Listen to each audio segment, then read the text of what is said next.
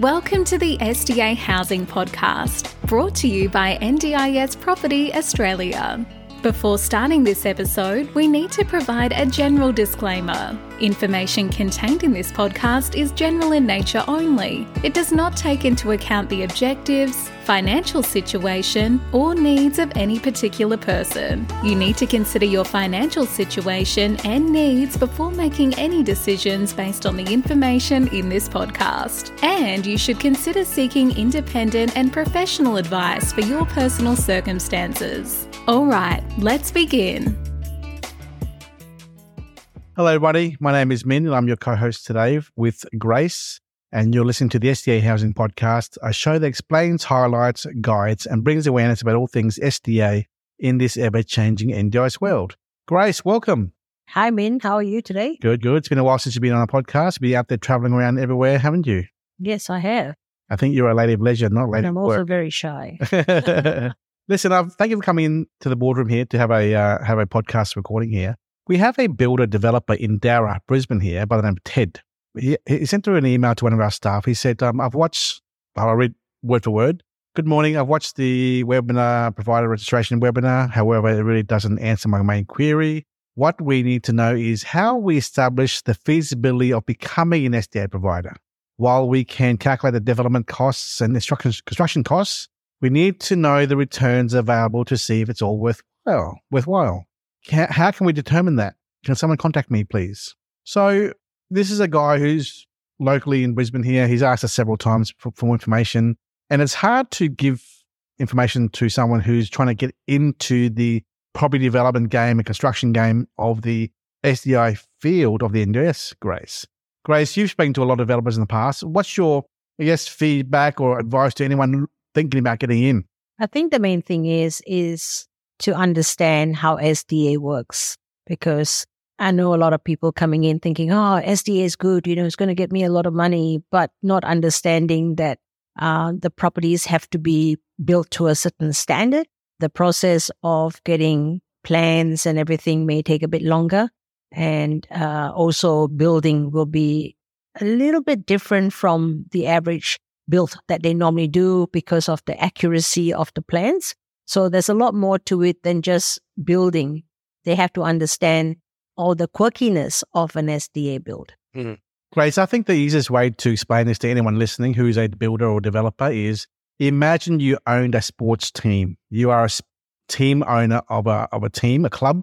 You have a coach, you have the players, you have the physiotherapists, you have the doctors, you have the trainers, you have the water boy. You have all these people on your staff who are working together for an end result. Now, in SDA, it's a little bit different to the normal standard property development process. Wouldn't you agree, Grace? Correct. Yes, absolutely. So, Grace, from your perspective, what does this person, Ted, require? Who does he require around him to help him along his this journey of should I develop SDA and who should I have around me and or should I have should I be an SDA provider? I think for a start, he's got to talk to an SDA provider to make sure that the location he's picked is a location of need. Jumping in, he wants to be a provider himself. Oh, So that's gonna that's gonna muddy the water a little bit, I think. Yes, it would be.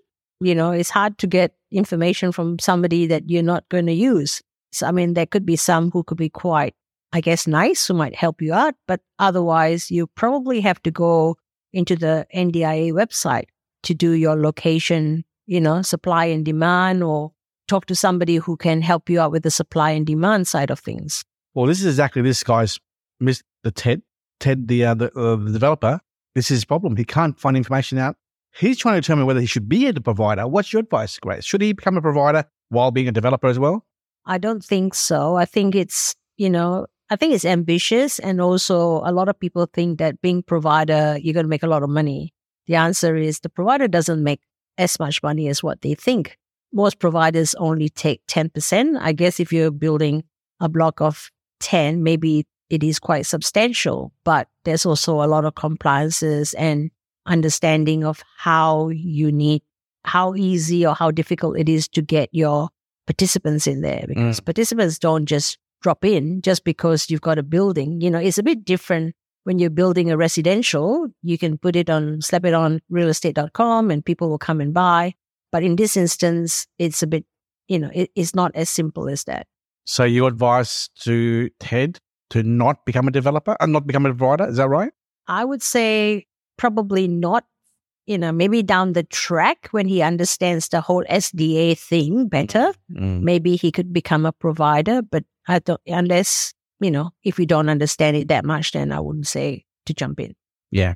So, so Ted, if you're listening, or which you are, the cost to become a provider is probably seven to twelve thousand dollars. It's it's a minimal cost to a developer like yourself, but it's a time frame. Grace, wouldn't you agree? That's correct. The time to take to be lodge, apply, and wait for approval to be a SDA provider. That's number one. And while you're not a provider, you got to hire someone else anyway to be your provider to help you out with your project in development. And Grace, from your experience, what are the skill sets or, or experience that, you, that Ted, as a developer, would be looking for in seeking to engage a good provider to help him out with his own developments? What's the advice there? I think uh, it's good to get a provider who's got, I would say, compassion. There's a lot of providers out there, and a lot of them more about money. I mean, don't get me wrong. Obviously, it is a business, but you know, I've spoken to quite a few clients who's spoken to a few providers, and they've come back to me and go, "Oh, that person is all about money. It was more about marketing chat rather than being concerned about the participant themselves." So I think it's good to find a provider that is more on the participant side, not just about the money, the dollars and cents side. Yes, yes. There's an old saying, stay in your lane. People keep saying, Grace. Yes, that's correct. So if you're a good builder and a good developer, be a good builder and developer for the NDIS. You can make a lot of money out of that without trying to do something else. And which means that you've got to recreate a new, you know, business entity and, and you got to get the right staff. If, and, and if you don't get the right staff, they don't run the business well. And I've also heard that a lot of SDA providers that have come in, the smaller ones, have all gone off. And because they come in thinking that it's very easy, quick money, and when they get there, they find it's not as it's not what they think. Yeah. Yeah. To work out the, so back to the question, um, is it feasible to even do SDA? Well, you got to understand also as a developer what the return's going to be for a project. So if you're looking at doing a low rise 10 pack of apartments, Grace, what's your feedback, advice to a developer who's, who's thinking about doing this kind of stuff around Brisbane, for, for example? Well, I think as a developer, if you buy the raw land, you get the development approval and you build.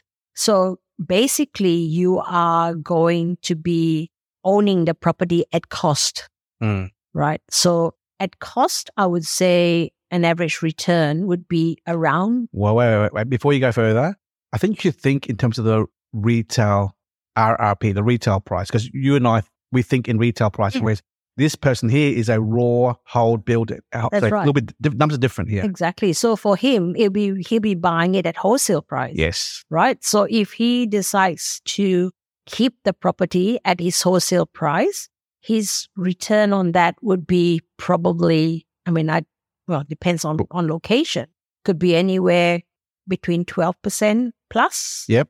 But when he decides to sell to an investor, probably the return to an investor would be about 8% plus. Yeah.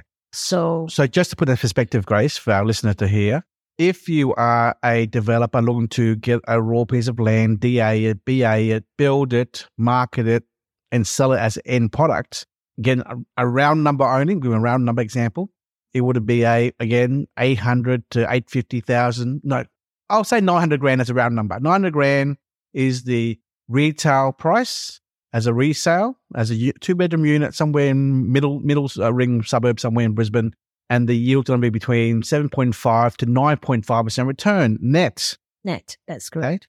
Now, because he's developing it as a raw product, as a developer and a builder, he will probably get it at seven, 800 grand as a raw cost. So that return being eight, nine net yield as a retail product is probably 12 ish percent as a wholesale net return. That's correct. There you go. There's your answer. Yeah. And that's net. If you were to be a SDA provider yourself, then you're saving another, you know, 15% cost of management fees as well.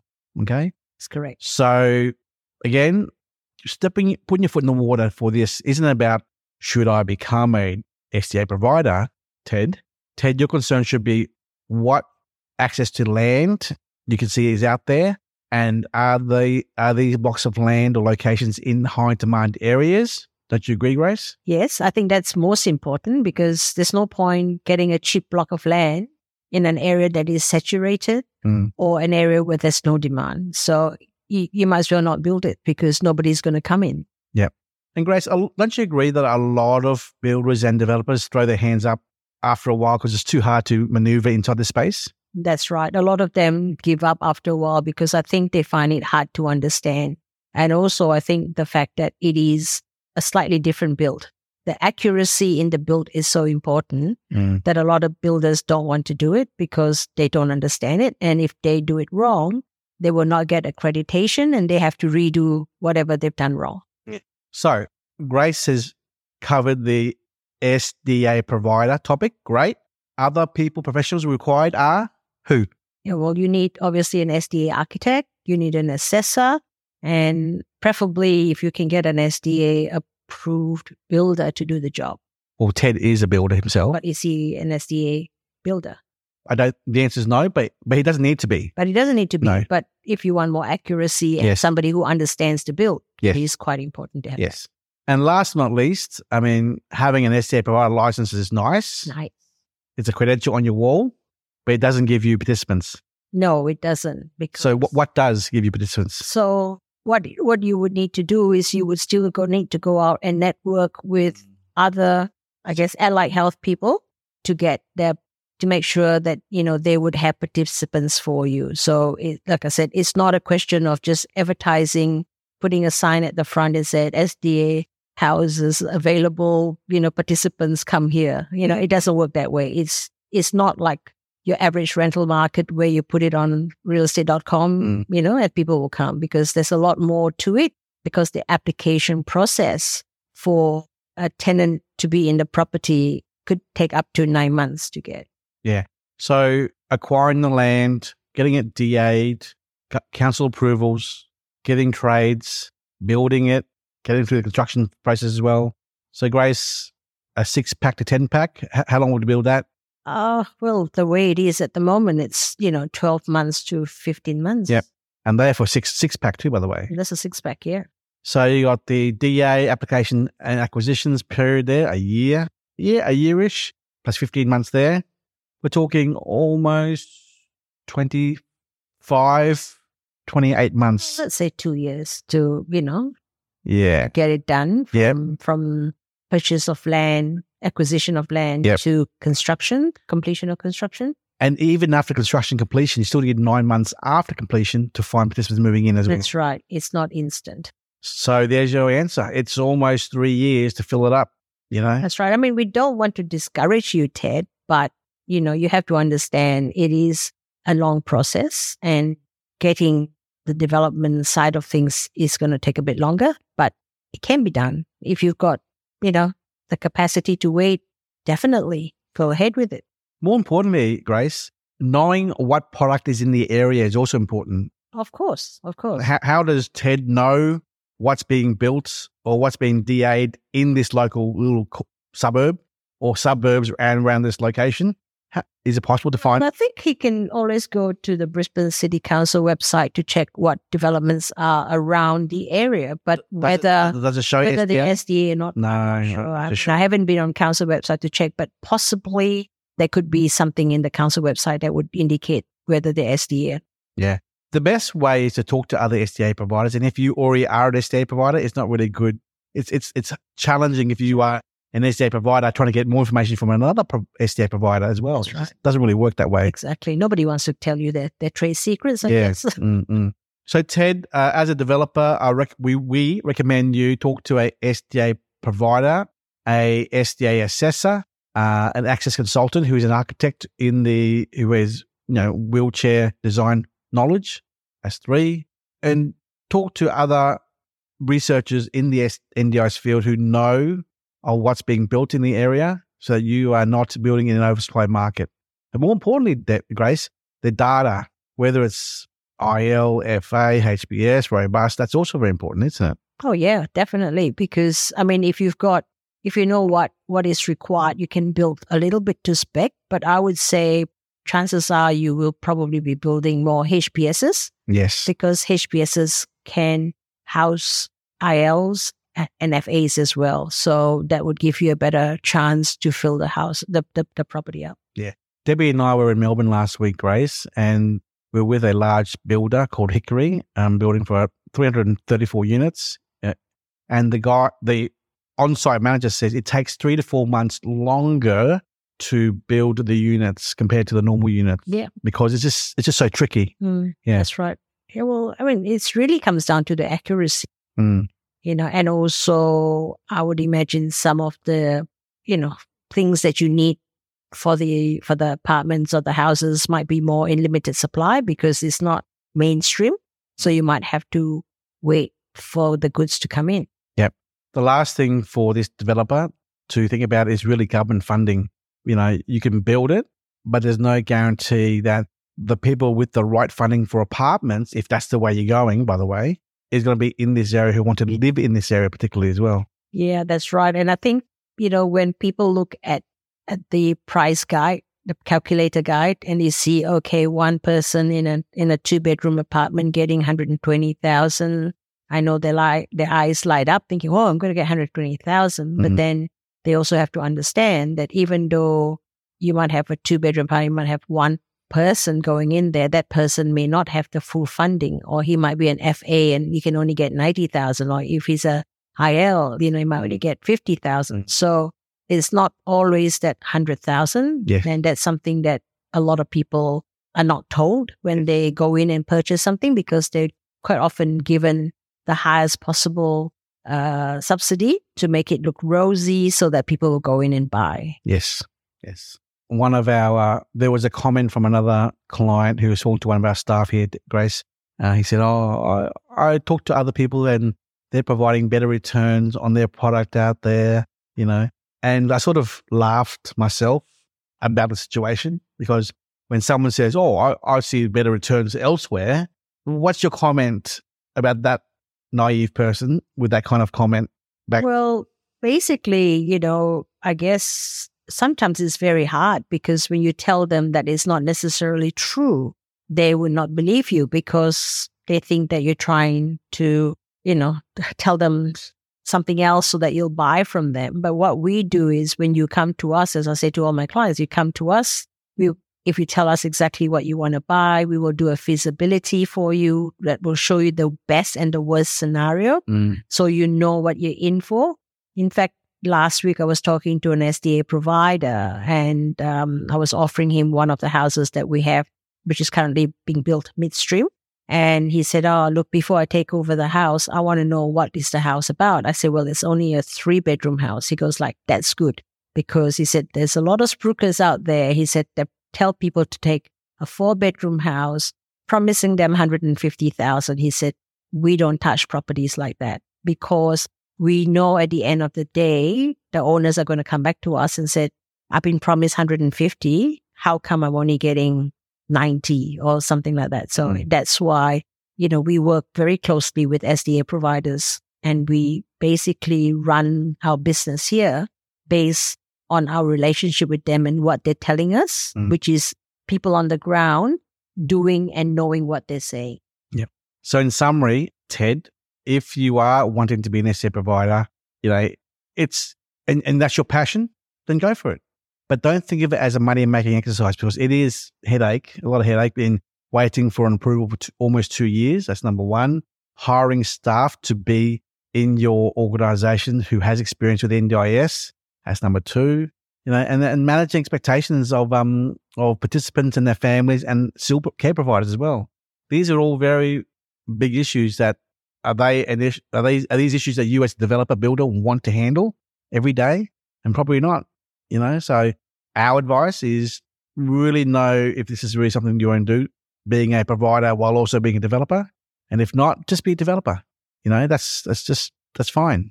You might save a little bit of money here and there but the relationships you build by being a good SDA developer with the local community in the NDIS, allied health professionals, and other providers. That will help steer you in the right direction long term. That's our advice, right, Grace? Yes, that's correct. Yes, that's right. So I think just concentrate on one thing first. If, you know, as and when your development business has got to a level that you're comfortable with Mm. and you know exactly what you're doing, then maybe if you wanted to be an SDA provider, then look at it then, but not not trying to do both at the same time. Yeah. Would be my advice. Great advice, Grace. Thank you very much, everyone. Bye bye. Bye bye.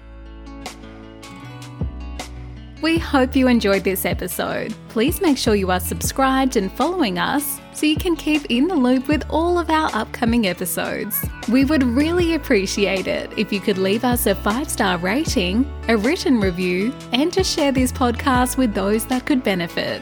Until next time, catch you on the next episode.